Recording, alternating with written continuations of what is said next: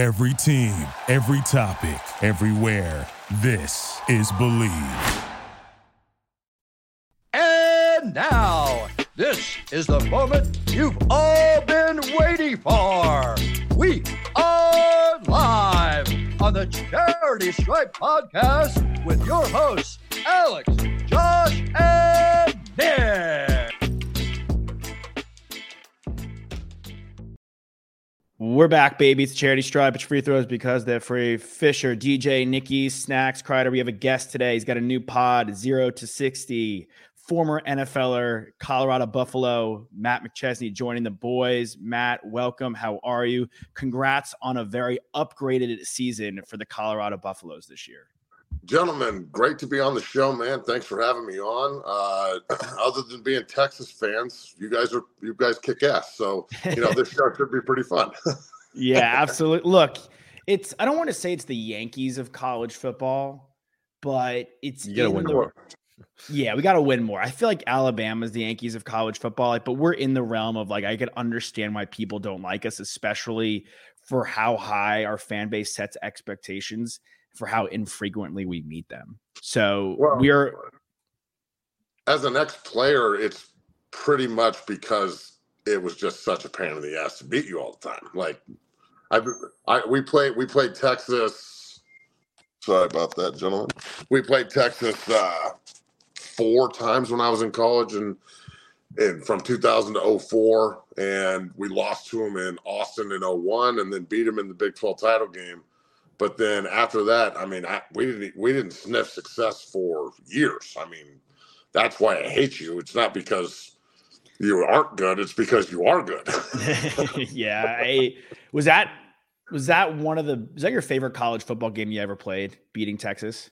No, the 62-36 game the week before was is probably number one. Mhm. Um, Eh, beating Nebraska in Lincoln in 04 and ending their bowl streak for the first time in like 58 years. That's probably two.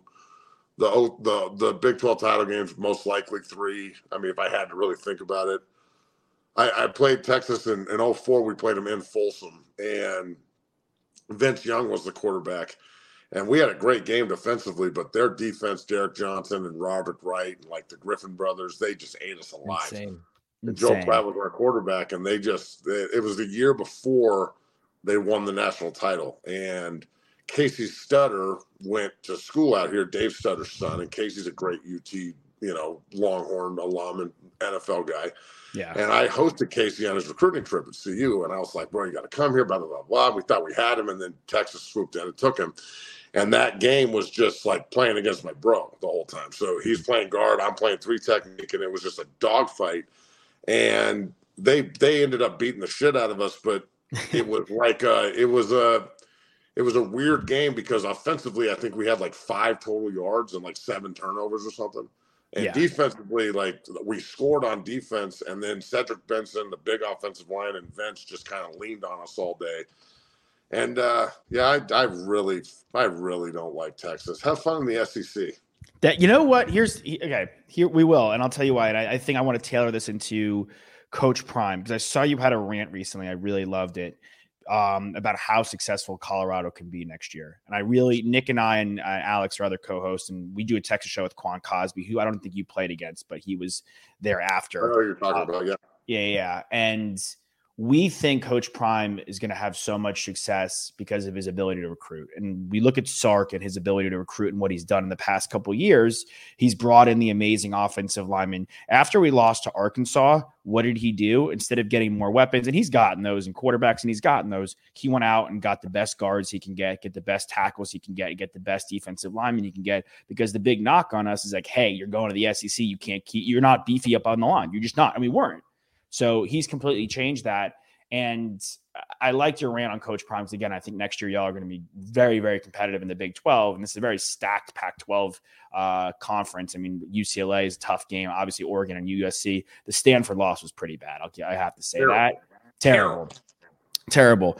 But Terrible. do you do you think Coach Prime really should be in consideration for Coach of the Year for for him bringing a program back to relevance? Because you brought up the Nebraska thing, and that just hit a chord in me.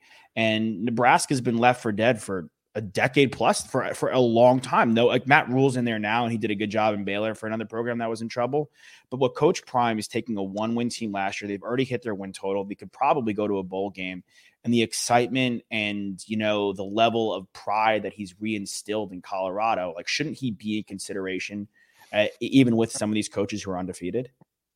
Um, I mean, maybe if look if he can figure out a way to the Stanford loss was crippling, especially being up 29.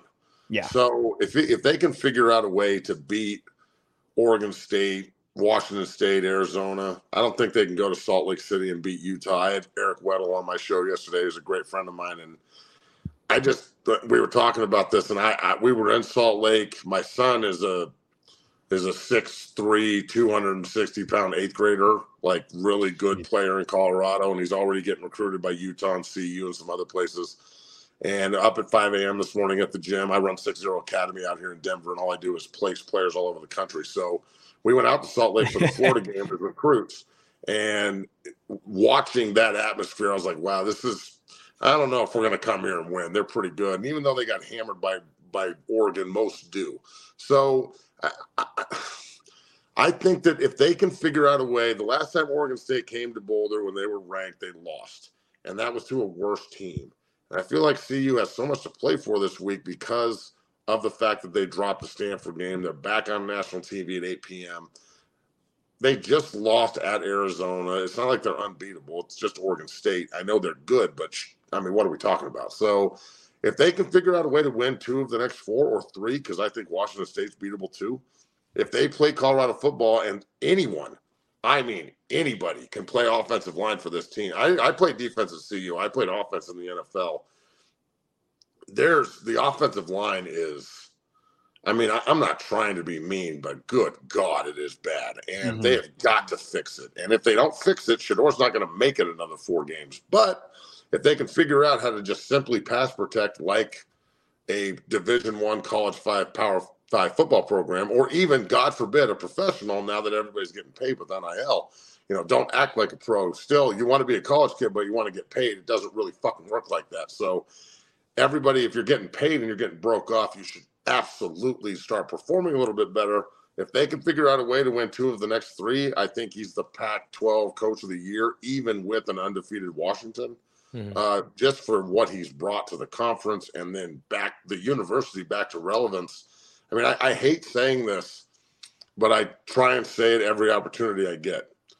I was a senior in 2004. We won the Houston Bowl, or the not the Houston Bowl, the Insight.com Bowl in Houston. We beat UTEP. Yeah, no one gives a shit, but we do because that's the last time we won a bowl game. So like we haven't won a bowl game wow. that day. My fat ass is sitting there holding the trophy.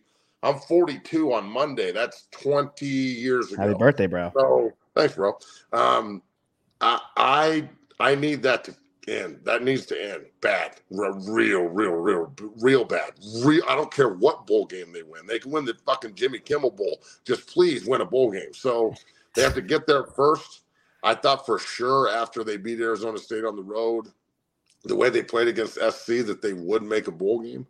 Uh, if he makes a bowl, and even if they don't win it, I mean, if he makes a bowl game, he's he could easily win Coach of the Year in the Pac-12. Yeah, yeah. maybe nationally, bro. I, I don't know. Have you seen him firsthand on his just recruiting tactics and?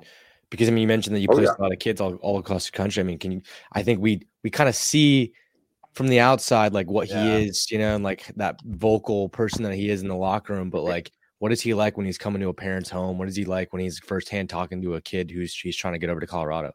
Oh, great question. So right when he was hired at his press conference, I was the first meeting. So I went up and met with him and Coach Hart and everybody right after we got done. Like he walked in in his suit. I was standing there with my Rolodex, like, okay. I handed him about 50 guys in the state and guys around the country that I work with because the distance program at Six Year Academy is pretty deep too. You know, we placed over 500 guys in, in 12 years, and it's really turned Colorado, in my opinion, from a flyover state to a you better land here or we'll beat your ass state. And uh, we, you know, we've got guys. Drake Nugent at Michigan's one of our guys. Trey Zuhn at Texas A&M from Fort Collins. Gage Ginther's going to Tennessee from the same school in Fort Collins. you know, we've got we got dudes, and Colorado's full of them. So coming here, I made it a point, you know, when they were doing the hiring process. Joel Klatt was immersed with Rick George, and Joel's my brother, and Jeremy Bloom. We all played together, and we. I, I'm not saying there was like a hiring committee, but there was a group of players that was were definitely in Rick's ear, and I remember distinctly saying to Rick George and Joel Klatt and everybody on a, on a call that we all had, like, please God, go for greatness and not security. Don't go hire, you know, like Bronco, the, the the dude at BYU Bronco or Bryan Harsin or some shit. Go go for greatness. Just go for broke and see what happens. And when Deion's name came up, it was just like, please God, make this happen. And then it did. And when he walked in the room to do the recruiting meeting, it it took about five minutes, but it was the most productive five minutes I think I've ever had. Because for years, you would almost have to sell a player to a coach, and I hate doing that shit. I hate it. I feel like a used car salesman. It drives me crazy because so much of this is based on like their ability to keep their jobs, not their ability to develop talent. And I think look at it and go, well, if I see a kid who you think's a two star, but I look at him and go, that's Chad Muma. He goes to mm-hmm. Legend High School. He went to Wyoming and was second in the Butkus and just got drafted by Jacksonville to starting games for the AFC leading, you know, Jacksonville Jaguars in the South. And Andrew Wingard's the safety right behind him who's got a C on his chest. And he played at Ralston Valley up the street. And he was two stars and also went to Wyoming. So I don't really take a lot of salt in when coaches tell me kids can't play or like they can't play at a certain school, I look at the kid and go, well, he can be developed into an animal if we just do it right. The beauty of what Coach Prime and his staff has done is they've mixed the ability to bring in the number one tackle in the country who will be in Boulder on Saturday and say to him, We don't have anybody to play here. You start as a freshman, early enroll in January. That's your red shirt. Let's go to work. We'll get you out of here in three years. We got Underwood coming in to play quarterback after Shiro goes first round and wins a Heisman or Travis Hunter. And, you know, we need you next year. And, you know, this is, we got Talent Chandler coming in, and Wells is a really good player, and they're going to fortify the offensive line. And it, when you can bring in the national recruit four five star kids, that are going to Texas or going to Alabama yeah. or going to, you know, Florida State. And now you can mix that with the getting the best players in Colorado. And even if they don't, the beauty of this is, okay, the SC game. We go up on a recruiting trip. They invite my son, uh, Nicholas McChesney. He's on Twitter at Nick M6013 if you if anybody wants to follow him. Wow. But he, will be going into high school next year. It's, it's pretty awesome, man. I, I, couldn't be more proud. He was up at 5 a.m. this morning lifting and getting it on. So he's on the right track. Wait, how big um, is he um, again? Sorry, before you get back to Coach Prime. Nick, Nick get right. I, I haven't measured him, but when we went to the physical for his eighth grade year four months ago, he was like six two, six two and a quarter, probably 250. And he looks me. I'm six five, three thirty still, and he wears my clothes, my shoes. He steals all my shit. Like I can't keep a coat in the house. He stole my cowboy boots the other day. The fuck, like it's it's on in my house. So and he's he, he, eats like he has two assholes and he lifts and he loves it. it's, it's awesome. So Nick, so, Nick, we gotta we gotta steal that. Nick and I are two of the bigger eaters in our friend group. Nick, we got. I don't know if we can compete with your son. We got to take yeah, that though. Round, round, round, Let's go. So he we go up to the SC game and the the CSU game, I didn't really pay attention. It's the Rocky Mountain Showdown. I really hated those guys. We had a lot of kids there, but it was just such a crazy ebb and flow. I wasn't really doing business. When I got there for SC, I was standing, standing there with Matt Leinart and his son's on the recruiting list. And then it's a big time, it's like big noon game, and it was way bigger than the CSU game, even though the I think CSU got more viewers, but I'm sitting there looking at the list, and usually in all the years I've been sending players in the Dorrell era and the Mel Tucker year, and boy, that boy, we dodged a bullet with that guy. And then, you know, mm-hmm. even before that with Coach Mack and the one good, great year in 2016 where they finished in the top 10 and won the South. Every time you send a kid up there, like very rarely do we get four stars. Very rarely do we get five stars in Colorado. Like Christian McCaffrey's a five star. Find another one. So it, usually they're like high three star kids that go D1 Power Five around here. And when you send them up there, they're usually at the top of the list. And we went to the USC game, and every guy I sent, we sent 15 kids, and the, like the majority of them are either commits or Power Five offers already, or about to be, and they're all at the bottom or not even on the list. So I know that's a long story to get to a short answer. He walked in and said, I've, I am here to turn this place into a national title contender. We're going to recruit the best and develop the best. My staff's going to be the best. And I was like, mm. I'm fucking sold. What do you need from me? And I've been trying to help him ever since. And I'm really hard on my alma mater because, damn it, the, the pride and tradition of the Colorado Buffaloes will not be entrusted to the motherfucking timid or the weak. And for 20 years, we've been getting walked on in a conference that's not our home. And now we're going home. And if Texas and Oklahoma want to leave, cool I think we can walk into the Big 12 and start shit stomping people, to be completely honest with you. Let Prime go to Texas and start recruiting and see what happens. Yeah. Yeah. No doubt.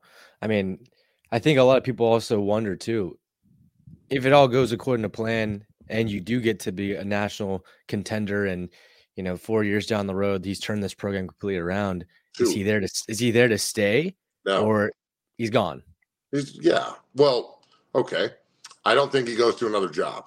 I think that my man, Coach Prime, has blood clot issues. My mother deals with this. He's always in the doctor's office. Like Shilo is always making fun of him because he's the fastest man with eight toes in the world. And I, I personally think I know everybody looks at Coach Prime and they see 22 year old Coach Prime, but the man's in his 60s. So I think personally with no inside knowledge, just at an outsider's view, but being very interwoven into the community, obviously, and being there all the time. I think that next year, if they can fortify the offensive line and find a three technique, please God, find a three technique. That's the position I played there, and it's I hate watching us play the position. It makes me angry. Mm-hmm. Um, I think that they can be a 12 team playoff contender in the Big 12. I really do and especially with Hunter and Shedeur and off season and everybody coming back.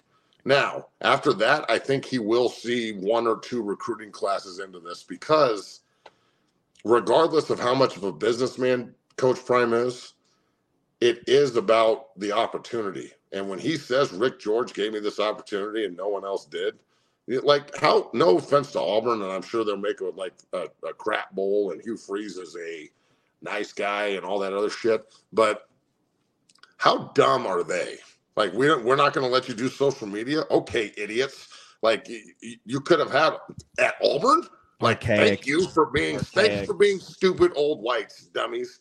So uh, Boulder embraced this, and Rick George embraced it, and Coach Prime is a regardless of being a businessman, he's a loyal ass dude. And yeah, I, I know this because some of his best friends are his rivals also his teammates. If everybody notices, there's Miami dudes all over the campus. He played at Fort State, dude. Like, but they all play together in the league. So there's this like rivalry and camaraderie that comes together. He's an ex-pro, and all of us, it, eh, I, like, I'm, I'm an, I'm a undrafted guy that had to play both ways in the NFL for seven years just to get my pension, and I got hurt a lot, and I was nobody but he knew who I played for and like talked about coaches that I played for. Like he did research on me before we met for eight minutes. So he seems to me with all the all the interactions, even after, and this is a true story. I've got the DM to prove it, and the fact that I even have to say that is ridiculous, and we're only in the fucking Twitter sphere. But I was really hard on them in the UCLA game. I put up a, a, a post about offensive line play, about like radar looks and Terry Tally looks and ways to pick it up, which I think is really, really, really easy. And I was really hard on them, and it blew the fuck up. Like four hundred thousand views on Twitter, and Damn. God knows how many people commenting, and so on and so forth. I'll send it to you guys when we get done if you want to see. Yeah, it. please. And right after the game, I'm talking like forty-five minutes on the bus eating Popeyes biscuits because those fucking meals after the game. Oh, I want oh, one yeah. so bad right now but eating a Popeyes biscuit with a little honey on it, guaranteed. he he DMs me and goes, "Thank you for your honesty, brother. I'm sick of this. We got to get it fixed, and we will appreciate you." Like that, he doesn't have to do that shit. And that's the kind of man he is. Like he, most people would get offended. And I even wrote on the post, like, I hope I don't get blackballed. But I can't sit back and just be mute. But because there's one consistent with the University of Colorado, and I am in no way, t- shape, or form taking a shot at that at Deion or any any uh, any of the the happenings that's going on up there right now. But one day it will end. He will not be the head coach there for 15 years. Yeah. Like let's be real, right? Everybody agrees with that, right? Mm-hmm. The one consistent since 6-0 opened in 2011 is that I've been there through every coach that's been there since 2011. So when Deion does move on, the next guy that comes in, I will help him as much as I'm trying to help Coach Prime because that's what we do here. So, I, you know, again, talking a lot, but there's a lot of information to get out here. So, it's a time. I, per- I personally think that he's just on top of being maybe the best football player in the history of football players, and you might be it might, and you could say maybe the best athlete that's ever been. Like if Bo Jackson's considered the best athlete ever, how is Prime not in that conversation? He did the For same sure. exact goddamn thing at a higher level. Um, I, I mean, on top of all that, just being the you know the the down I, I think that Coach Prime has college football right where he wants them because now they're going through adversity. They're four and four. They started three and zero. My senior year at CU in 04, we were three and zero. Went into conference play. By the end of by the time November hit, we were one and four in conference. We just gotten our ass beat on, by Texas at home on on the, on uh, Halloween, and we're sitting there looking at each other, going, "Hey, we're four and four. What are we to do?" And everybody's calling for Barnett's head, and this is all this and that. And that was the whole scandal year. And we won three in a row and played in the Big 12 title game and ended up winning a bowl game. So uh, Uh, they've got a way better team up there right now than when I played in 04. So I, I absolutely think that they can go on a run, make a bowl game, and he can kind of look at everybody at the end of this when he's sitting on stage at the national title or the, the final four games and CU's back there in that complex, and he's like, okay, yeah, we're we just won seven games first year. You finished seven and four, or whatever. Where are you taking it from here? And the stratosphere is the answer. Yeah. I think that Nick and I and, and on our shows have discussed going back to Nick's you know question, like when he comes into a room, how many players does he come into a room and that's their dad's favorite player? You know what I'm saying? Like he comes into the room, that's their favorite player. And the energy that you're talking about that he brings into a professional setting, the accountability he has, because he could easily like, look what Dabo Swinney just did. And Dabo's got the most, arguably one of the most secure jobs, and I think he'll go to Bama eventually, but he's got arguably one of the most secure jobs in all of college football, in all of sports. And he's clapping back at people. And he and Coach Prime could have easily done that to you and been like, hey, you're out of line. We have a relationship. I thought you were better than that, quote unquote, like in his mind. And you know, you shouldn't be commenting if you're trying to send players here. But no, he's he's a real dude. He takes accountability. He notices what you notice. It'd be crazy. It'd be crazy for him to be like, no, our offensive line is great. When everyone's seeing, like, we see, if you could go to that Oregon game, you know, we're all there at the bar watching. Sanders had no time to throw. He was swallowed None. the entire, He's the getting entire killed. game. Getting killed the He's entire game. killed. Uh, the look, this Colorado offensive line is the worst unit in the country, and it's and and look, I'm not the only one that thinks that. And just because I played there, and I did not play offensive line there, born offensive lineman. Okay, that's what you are. You're a born offensive line. I played defensive line my whole life. I played in the NFL for two years before they moved me. And I've got a totally different perspective on how to do this. And all I do is develop and I work with a bunch of the guys that are up there, but I don't work with them during the season. Coach O'Boyle hmm. is an incredibly good offensive line coach. It, it there's a there's something missing. And and I it might be Coach Lewis's system. It might be it, it, it might like for example, if you're going to run play action looks out of shotgun, well, you have to be able to run the ball out of shotgun, and they can't run the ball out of I formation because they don't have it. Right. So, why are you even running a play action fake? That just wastes more time that you don't have. And then your offensive line is being told it's play action, be aggressive, and they don't know how to shelf shoulders and like play together, and they don't know where they're going, and they don't know the calls. So you're asking them to run a college system that's, you know, this is another question for another day, but Why can't they have a microphone in their helmet and then all of this stupid sign stealing shit is just not a conversation anymore Right. fucking college football and the NCAA, a bunch of assholes. But it it it, it is Really? true. You guys know it is. Oh yeah, It- they're hanging on to whatever asshole they 100%. they can. Yeah. Yeah. Like he 100%. stole a jerk off sign. But, oh my god, you still have to play and stop it. It's the dumbest thing I've ever heard. Hundred But percent. it- it's when you're asking people to do things that they can't do or they haven't been trained to do or you don't know how to coach it or whatever's going on this is what you get so the fact that coach prime and his coaches also are so open to outside criticism and things of that nature if you know what you're talking about look if you're just some scrub that's talking shit he'll light your ass up he'll block you like if jason whitlock started talking shit he blocked the hell out of him he doesn't want to hear that but if he has respect for you and he knows that you know know what you're talking about, he's Yeah. gonna listen. I guarantee you, he walked back into the meeting room and he's like, "Explain to me Terry and Tally and Five O and Radar," because he heard it and then responded to me about it. So when you're that guy and he's him, and let's be real, that's the Muhammad Ali of football. When you're that guy and you take the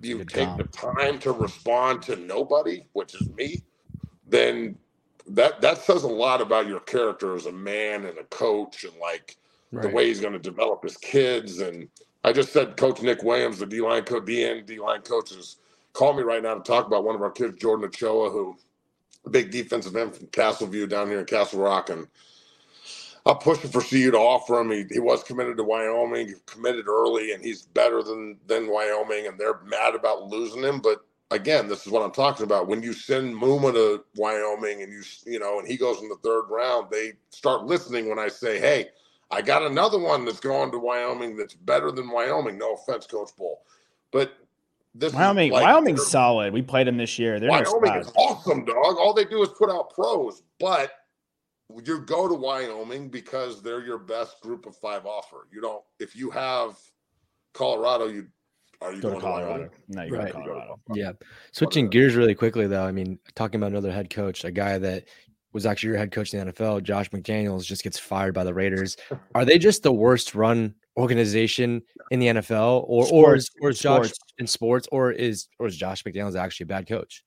Uh, both. I think. What I don't know if they're the worst run they were. I mean, Al Davis at the end of his career when the Crypt Keeper that was awful, but I think Mark Davis tries. I mean, he's done all he can do. He's moved them to to Vegas. That's a great move. They'll never leave there. The I don't know if you guys have been to that place, but I, I went to the the first game after COVID when they let us in the Monday night game against Baltimore out there with my buddies, and it was incredible. Oh my god, dude, it was Yeah. incredible. Like Super there Bowl might as well be stripper. There might as well be stripper poles in the goddamn place. So, yeah, they got the Super Bowl there this year. Bro, it's crazy. I'm like, I'm going to go to the Super Bowl this year. Hopefully, we're going to do our show out there. But I know that Coach JB is going to be doing his, and we're all going to go and be involved with that. It's so it's an incredible venue, and the Raiders are the perfect team for Vegas. Yeah, You know, they've got some really great players. I think that Maxx Crosby is the best defensive player in football. I love watching him. I think he's the Baba Yaga. I, I don't care what you guys say. That motherfucker is. No, he's sick. He's unreal. gross. I said If- yesterday, I was like, if I was Davante Adams and Josh Jacobs and Maxx Crosby yesterday afternoon, I would have been so pissed. So like eh, so eh, look, playing for Josh McDaniels was I didn't mind it because he was an equal opportunity coach. Like as a guy who was undrafted that changed positions, if you could play, he would just give you an opportunity, which I dug. But the way he treated dudes, especially the big timers, like Brandon Marshall's my homeboy. Like he's I think he should be a Hall of Famer. I love him. I, I know he had some issues, but he's such an unbelievable man. And like the way he finished his career and the mentor he is now to all these receivers. And he's just another one of those guys that's just one of the guys, even though he's him. And I, I, our lockers are right next to each other. And one day I'm talking to my homeboy, and the next day he's just gone. And it's like, what? You're trading Brandon Marshall, you fucking idiot. Like getting rid of Jay Cutler. I know he was a drunk and an idiot, but he's better than snorting Kyle fucking Orton. So, like, come on, dog. Like, it, it was so ridiculous. And then the guys he brought in from New England, with the exception of Lonnie Paxton, who is a long snapper, Okay, Yeah. with the exception of him, all of them were awful signings, like just guys that were like cast off from New England that he just brought in. That sounds eerily similar, similar to what he just did. Yeah, it's exactly what the fuck he did in Vegas. He walked Literally. in, got rid of the quarterback. If Davante, I can't believe they didn't trade Davante Adams. It's Like, insanity. he- just please, what he's gonna, you're gonna trade him in the offseason anyway, or he's gonna fucking get out of his. He's getting out of Vegas. You know he is. Like I think Maxx Crosby will be a guy they build around there, but look, McDaniels does this to himself. You can't treat people the way he does and expect anybody to have your back ever. And he's just a.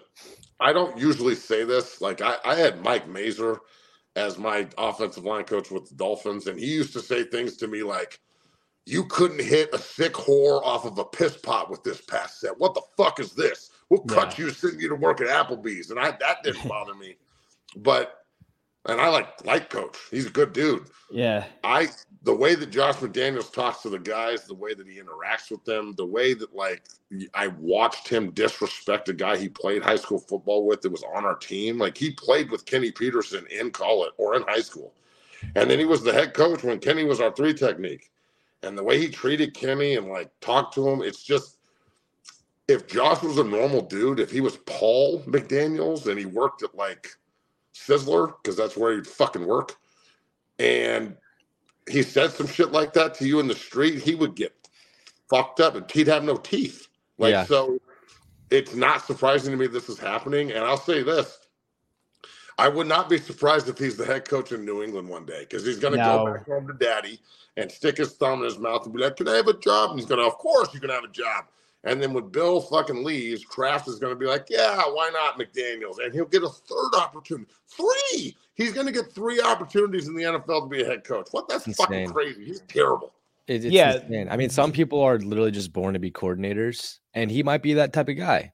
No, he is Yeah, that Tom type of guy. Time out. Come on, dog. Everybody that was the coordinator for Tom Brady was awesome. Bill, Bill, fucking what's his name? Old chin. O'Brien, what, Bill, O'Brien, rule. that guy's a O'Brien. prick. He sucks, and he got multiple jobs. He did. I mean, look, the, the thing is, is like they fired Rich Bisaccia a couple years ago after Gruden coach. gets great coach. This is why the organization sucks. Yeah, It's nothing to do with McDaniels. This is this is tooth and nail why they suck.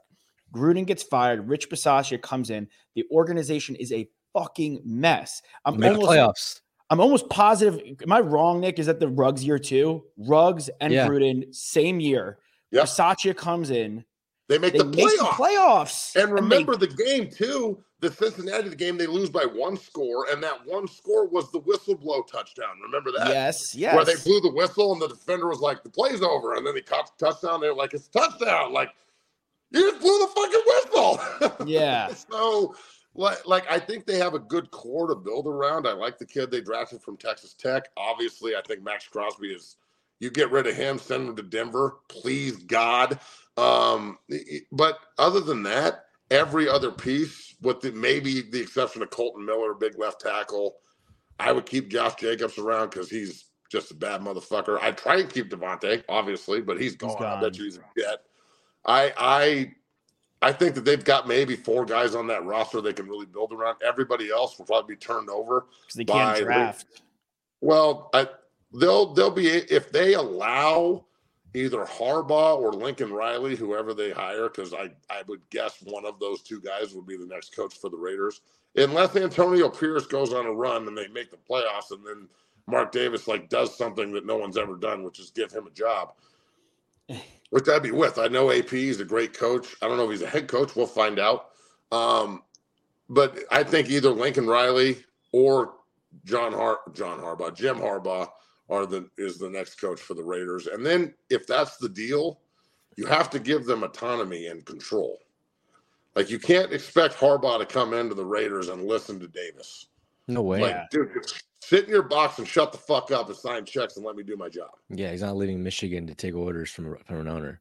It could totally be a Exactly. Pete Especially Carroll with that type haircut. situation. Can you imagine taking an order from that guy with that No, fucking it's the haircut? worst Like, I never that's- understood. If like, you're, you're a you need to billionaire, take it seriously, and I'd be like, you need to take you need to take it seriously. Look at yourself.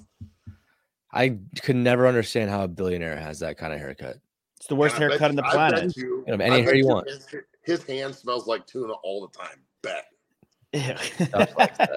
I like tuna fish, but the uh, the I don't have that haircut. Yeah, I mean, yeah. Vegas, I, so. I, could see I could see Harbaugh coming in, you know, in a Pete Carroll type situation where Pete wasn't like fired from USC, but like the whole scandals and all that, he left and went yeah. to Seattle. And I could see Harbaugh doing that with the sign stealing thing that's not going away and it's not getting any better for Michigan. And they haven't given a punishment yet.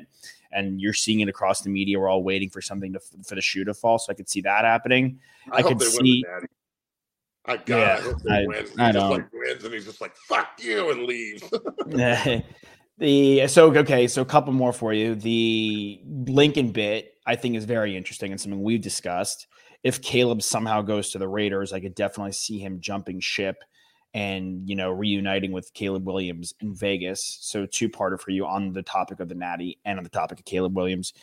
Is it crazy that Caleb Williams wouldn't be the first overall pick? And based off the national, based off their first college football rankings, where Georgia's number two, do you agree that they should be two? And do you agree that they shouldn't have that la- last two seasons shouldn't factor in? Basically, like they shouldn't be grandfathered in because they've gone back to back. That's a big debate we've been having. Is is like should only this season count for Georgia? And is Caleb Williams a bona fide, no questions asked, number one? Because over the past couple weeks, he hasn't looked like it. Uh, he's not the bona fide, unquestioned number one. He's probably going to go number one, but to say he's unquestioned as the number one like they even had questions about Peyton Manning and shit. Like there was debates of people saying Ryan Leaf should go above Peyton Manning. So well, that's not going to sit here and say we can't question this dude. I got questions. Like every time you play a good team, you get fucked up. Those are my questions. And that goes for Drake Maye too. I mean, but I don't think Drake Maye has the same kind of players he has.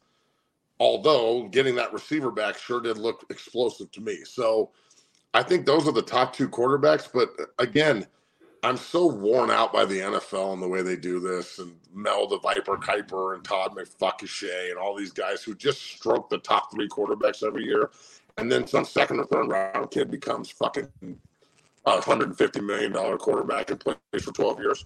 So I think that I think the kid at Notre Dame. I mean, if you if you wear a bone around your own fucking neck that's your own rib bone, and you have a Dan Fouts beard, he looks like a pretty fucking good player to me. Like I think that DJ Alphabet at Oregon State could be a good pro. I think that there's a lot of really good players that come out fit.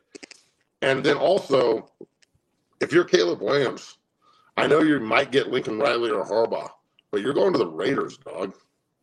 Like this franchise fucks everything up. They'll fuck you up too. You already paint your nails. You're going to go to Vegas. That's not good.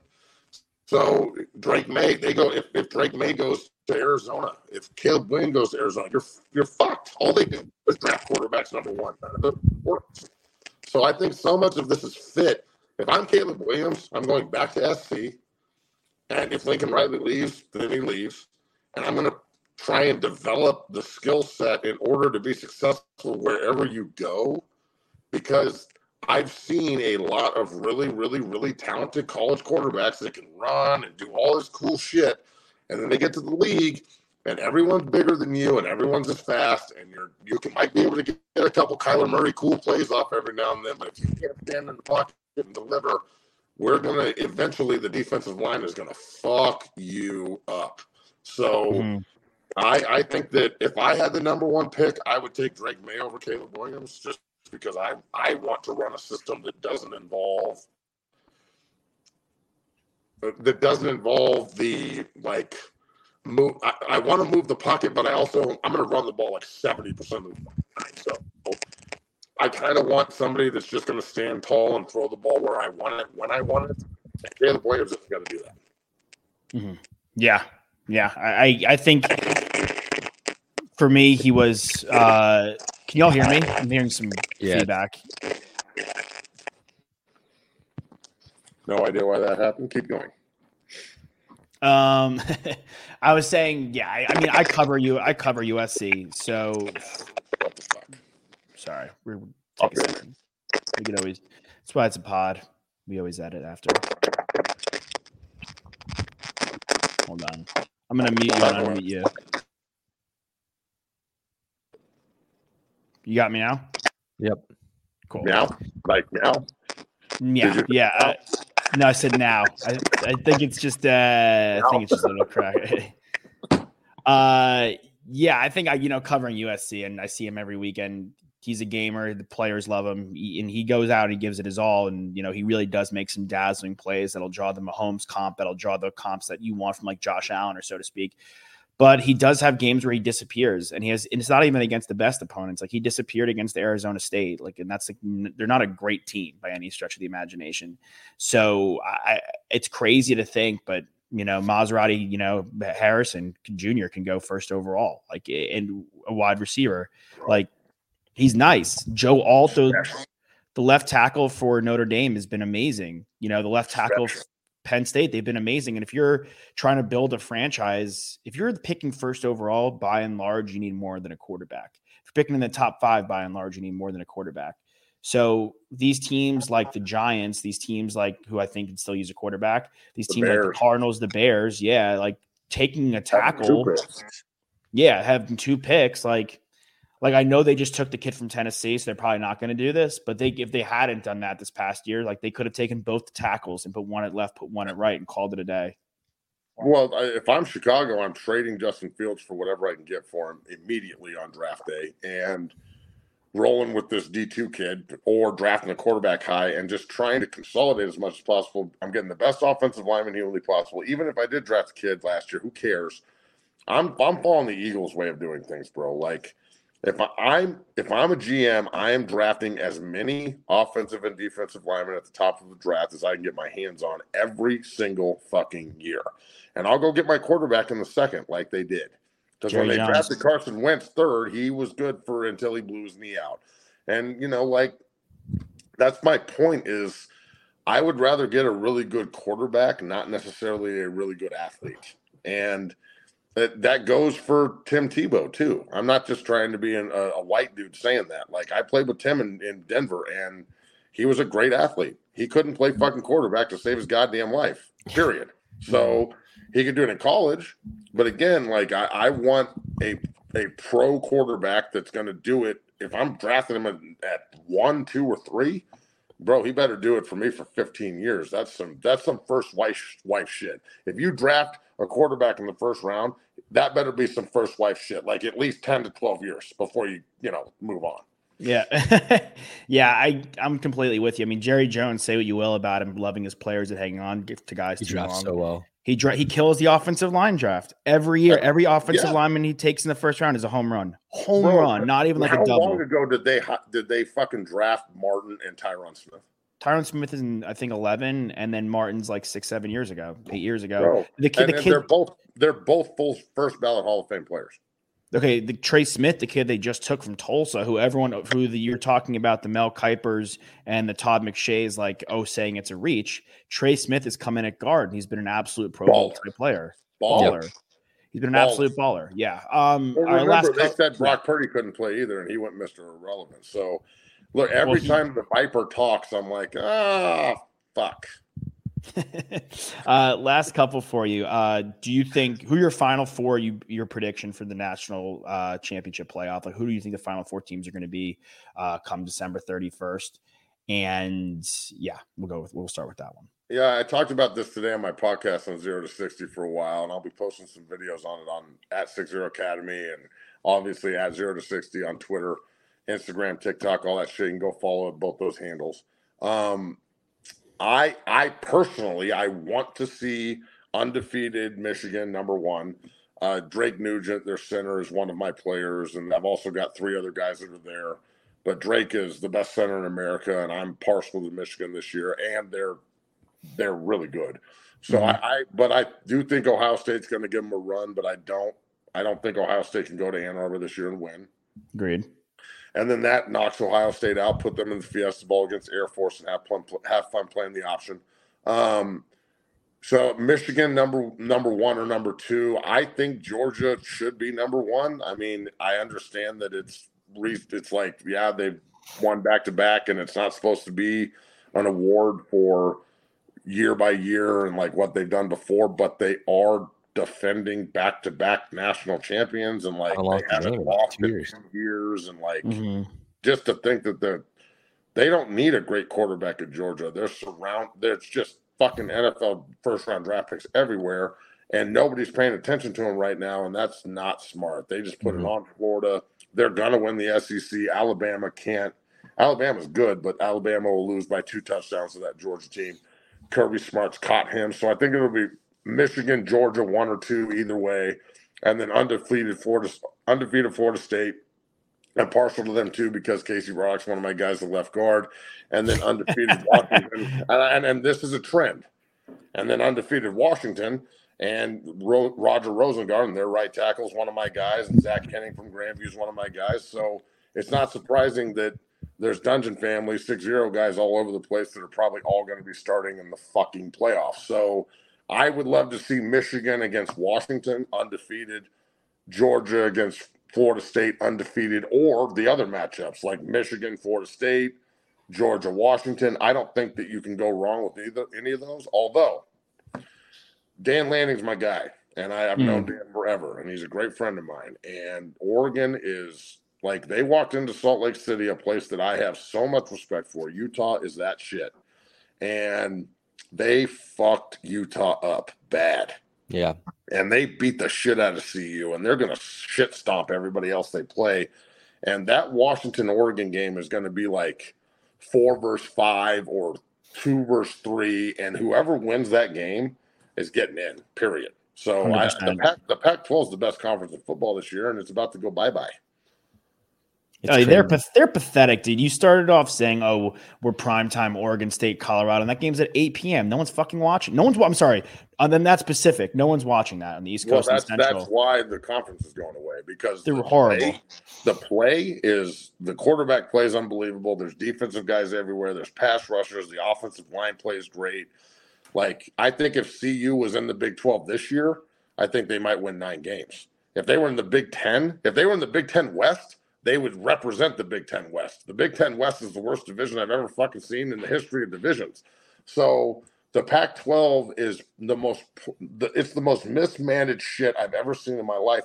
How 100%. can you have these many good teams and all this power and you lose everyone? Like, you, shame on you, Pac-12. I hate the conference, but fuck. Yeah, I mean, we've seen we've seen whorehouses in Bumblefuck, Texas, run better than this. it's true. I mean, look, the show, hundred percent. I mean, Nick, how long have we been? How long have we been saying? Pretty much since the inception. How long we go to? Long, long time, long time. Uh, Bumblefuck is a great town too. I love Bumblefuck. Hey, Bumblefuck hey, High School. Bumblefuck can, you know, you're you're in for a good time. The we've been saying since the inception of our show that the Pac-12 is the biggest joke. It's such a joke. It's a uh, joke, uh, dog. Yeah. 8 p.m. So I so we went to the CSU game, right? Yeah. As recruits, and like after the game was pretty cool because like offsets in the fucking locker room, like performing and shit, and like my kid catches a t. I'm sitting there like he's catching t-shirts, and I'm like, what the fuck is going on right now? It was, it was a very surreal moment. But we didn't get home till five five in the fucking morning. And like there was no like we were not in Vegas. It was not fun. We were just in a football game. Five in the morning? Holy nuts. I had to carry both my kids in the house and just drop them. And like so 8 p.m. kickoffs are fucking crazy. Dude. Criminal. It's criminal. It's so nuts. It's criminal. I mean, yeah, would you I, rather have that though? Would you have the early kickoff that Texas always gets? Oh, bro, I'd rather play at 11 a.m. every day. Absolutely. Like, dude, I, I, I, wake up at four in the morning every day. I don't give a fuck about the early mornings. Let's go. I do. I covering the USC. The USC kicks at 7:30 games. I'm not home Terrible. until go to the press conference. I'm not home until 11:30. Like, I, I wanted to go like, so bad this weekend to Ann Arbor because the, the starting center for Purdue is Austin Johnson, who's one of my guys. Uh, mm-hmm. Ryan Walters, their coach, I played with at CU. He's one of my best friends, and I'm pulling. I like. I, I wanted Purdue to win so bad last week in Lincoln, and they got ran.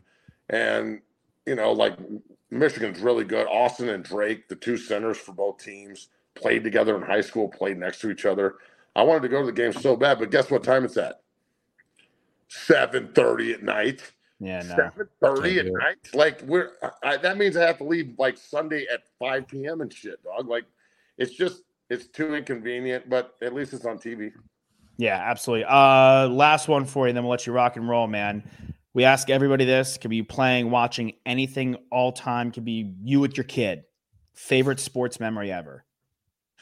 Oh man, okay. Favorite sports memory ever is Broncos beating the Packers in the Super Bowl when I was in high school. Because I my whole life all I heard from everyone was John Elway would never win anything. And then when I was a junior in high school, they won it and the parade was nuts. And it, that's the moment where I was like, yep, this is what I want to do. This is really what I want to do. So watching them win their first Super Bowl was crazy. As a player, um, I mean, I, I don't know. The, there's so many awesome moments. It was all just so incredible. I, it just keeps going too. Like football's my life, so the book's not the book is far from over. So we just keep rolling, baby. Good, eh, good, good answer. I like. I always like you you're probably the second person to give like some kind of future answer like that. The other guy was the Savannah Bananas owner, so that's the kind oh, of nice. that's the kind of wavelength you're on, which is good, I think. If entrepreneurs, you're in baby. entrepreneurs, exactly. Uh, great having you on, man. Absolute pleasure talking ball, and thank you for all. The, seriously, thank you for all the knowledge for Colorado football. It's something we've been discussing on our show the whole year. Um, we'll get you back on. Fisher, DJ Nikki, Snacks Kreider. Go check him out. Mac McChesney. Go check out his son, who's balling out too. We heard the plug there. Uh, zero zero uh six. Sorry, what is the zero, academy? Zero to sixty podcast, and then zero to sixty podcast. Yeah. Six zero equipment is the equipment company nice. where blocking shields, and then uh, you know, obviously all the all the other social media handles. It's all all that bullshit. So beautiful, brother. Thank you for joining us. We'll see yeah, you man. next time. We'll run it back, baby. Peace. And now, this is the moment you've all been waiting for. We are live on the Charity Stripe podcast with your hosts, Alex, Josh, and Nick.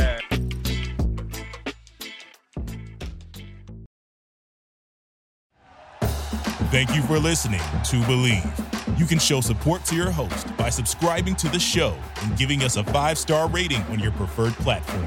Check us out at Bleav.com and search for B L E A V on YouTube.